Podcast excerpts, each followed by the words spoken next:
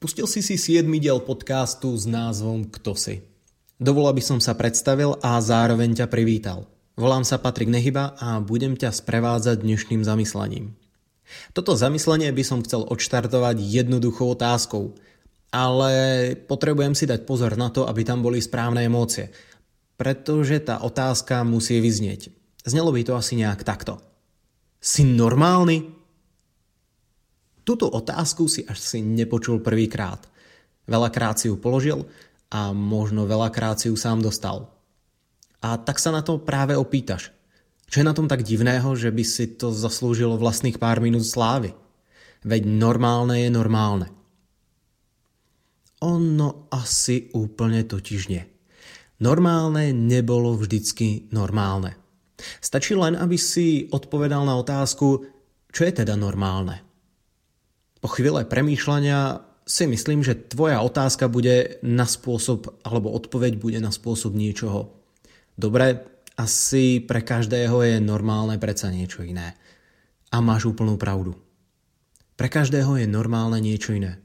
Problém ale je, že to si neuvedomujeme, keď ostatných súdime, hodnotíme a kritizujeme, že sa nechovajú zrovna tak, ako my si predstavujeme. Alebo inak, že sa nechovajú zrovna normálne. A obdobne je to i u nás. Ostatní si ťukajú častokrát na čelo a kritizujú nás, pretože sme iní, než oni si predstavovali. Dá sa povedať, že toto je vlastne hlavná myšlienka a podstata celého podcastu. Takže to už máme za sebou a ja môžem premýšľať nad tým, čo budeme robiť ďalších pár minút. No, asi by bolo dobré k tomu pridať nejaký ten citát, nejakú tú štúdiu, možno vysvetliť nejaké prečo a ako. A to najdôležitejšie, uvedomiť si, aké nebezpečné je na základe normálneho hodnotiť druhých. No a teda nechcem zabudnúť na nejaký príbeh. Príbeh z Biblie. Nie preto, že by som ho tam chcel nas schvál niekde ako vmesnať, ale práve preto, pretože pre mňa osobne tie príbehy mi pomáhajú lepšie pochopiť pointu a podstatu.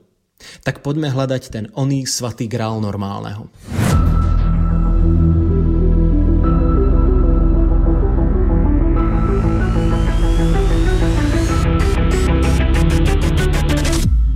Kto si? Múdry Šalamún? Cudzoložník David? Pasívny Adam? Cestuješ životom a hľadáš, kde zakotviť ako Abraham? Zradil si tých, ktorí ti verili podobne ako Judáš? Ester, ktorá riskuje svoj život pre tých druhých. Bojuješ proti obrovi? Si bratrovrah Kain? Alebo ten, komu Kain ublížil? Prežívaš trápenie Joba? Jonáš, ktorý vzdoruje svojmu poslaniu? Si bojovník, vizionár, zradca, ochránca, matka, muž, král, básnik, samotár? Aký je tvoj príbeh? A kto si ty? Znelka je u konca a v znelke sa tak trochu pýtam každého z vás, kto si. To, kým sme, častokrát určujú ostatní podľa toho, ako nás súdia a podľa toho, čo im príde normálne. Keď Ježiš kráčal po tejto zemi, zastával sa tých chudých mm, na okraji spoločnosti. E, vlastne tých, ktorí túžili po zmene, ale nenabrali k nej odvahu. Práve títo, tí na okraji, boli šikanovaní náboženskou sortou. Práve tí, ktorí vedeli ako sa chovať, ako vypadať a presne čo robiť. Ale len preto, aby vyzerali dobre. A práve v takejto situácii máme zaznamenané Ježišové slova. Nesúďte druhých, aby ste neboli súdení. Podľa toho, ako súdite, budete súdení. A ako mieru meriate, takou vám bude odmerané. Prečo vidíš triesku v oku svojho brata, ale trám vo vlastnom oku si nevšímaš? Na týmito slovami som veľakrát premýšľal. Ježíš ich určuje nejakým ľuďom, ktorí sa majú pozastaviť nad tým, že odmietajú druhých. A ja sám sa seba pýtam, prečo by sme nemali ale súdiť? Nemáme snať dostatočne morálny kompas? A nevieme, čo je správne a nevieme, čo je normálne? No určitým spôsobom ani nie. Keď som mal možnosť čítať knihu Byť normálny je na hovno, zistujem, že to budem možno asi trošku musieť vystrihať. Ale keď som ju čítal, ktorá sa zaoberá koreňmi normálneho, zistil som, že normálne je slovíčko, ktoré sa do našeho slovníku vplížilo nedávno. A viac než pomohlo, skôr ublížilo. Zistíme totiž, že normálne nebolo vždy normálne. História nás dovedie k matematike a verte či nie, nie je príjemná a stále v určitých kritériách i nebezpečná. Latinsky norma sa používala v geometrii pre označenie pravého úhlu. A možno by bolo dobré, keby to v tej geometrii ostalo. Ale normálne sme začali používať úplne vo všetkom. Počiatok je v 19. storočí, kedy sa objavuje pojem normálny v anatómii a fyziológii. Pri opise orgánov ale dlho to u nich neostalo. Škoda. Nedefinovali, čo je normálne. Skôr sa snažili objaviť to, čo je abnormálne. Možno preto, že vtedy už vedeli, že normálne sa nedá úplne definovať.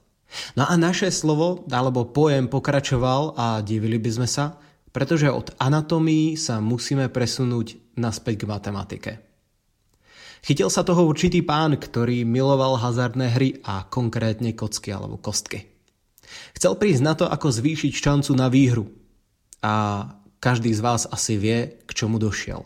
Pokiaľ chcel zvýšiť šancu a zistiť, aké možnosti sú k výhre, objavil štatistiku. Štatistika, ktorá mu povedala, koľkokrát a ako by mohol vyhrať. A aké je to percento. Následne sa toho ale chytil jeho žiak, pretože ten bol tak fascinovaný, že zoval statistiku a snažil sa ju aplikovať na ľudský život, alebo konkrétne na ľudský druh. Jeho plán bol perfektne šialený. Zaumienil si, že získa informácie, data o všetkých ľuďoch, rasách, o všetkých koníčkoch, o všetkom, čo sa len dá dať do tabulky. A určí perfektného človeka. Nepomýlil som sa. Naozaj to nazval perfektný človek. Dokonalý človek.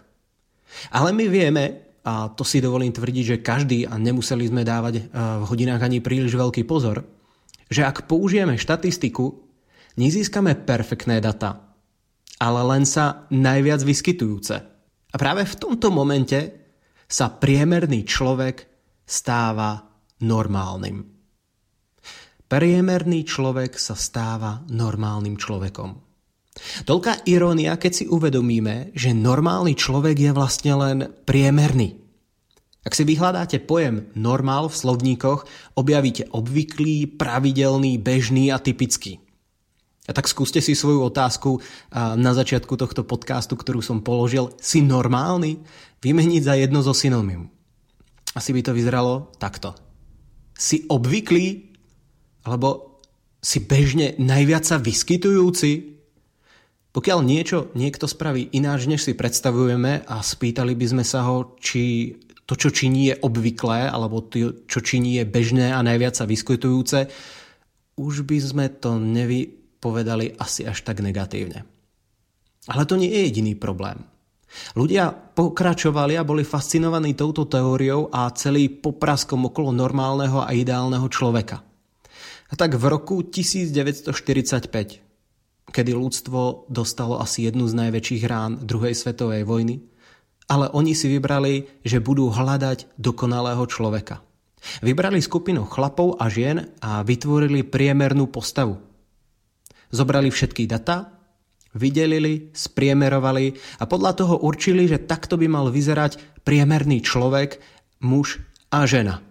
A podľa toho návrhu vytvorili sochy. Pomenovali ich úplne abnormálne. Norman a Norma. Boli tým tak nadšení, že pri otvorení urobili súťaž, niečo ako mis, s úmyslom, aby našli skutočný obraz ženy Normy a vyhlásili tak dokonalú ženu. Našli výťazku a všetci boli nadšení a všetci tlieskali. Viete ale, aká bola smola? Jej miery neodpovedali soche. Vlastne nedokázali nájsť nikoho, kto by odpovedal vyobrazenej soche. Krásne, ako sa našiel ideál krásy a napriek tomu ho stále hľadáme a ubližujeme ním. Pretože sa snažíme nájsť normál a ostatných do toho normálu nejak tak napasovať. A to, čo je najviac sa vyskytujúce, častokrát prehlasujeme, že to alebo ono by malo byť tak, ako by sme sa mali my chovať. Ako povedal Leonard Davis, normálne telo, odvodené v 19. storočí z ideálneho tela, sa presunulo k novému konceptu. Normálneho ideálu.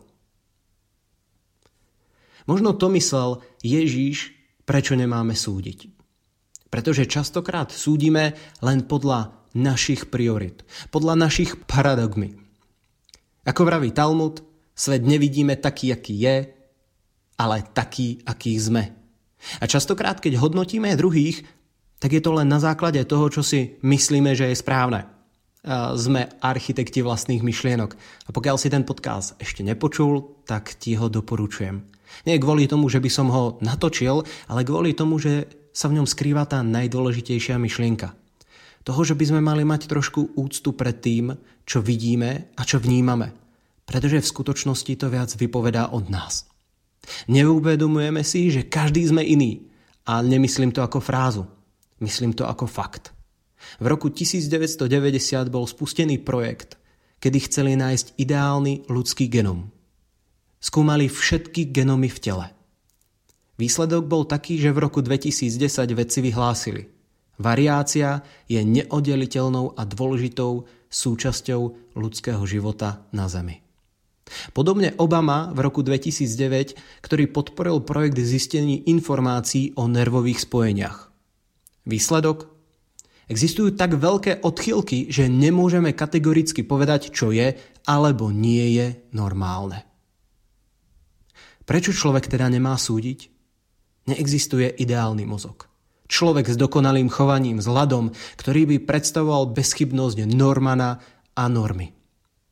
Častokrát tým, že len spriemerujeme človeka a očakávame, že sa bude chovať normálne, tak trošku zabíjame jeho potenciál, že každý z nás je jedinečný.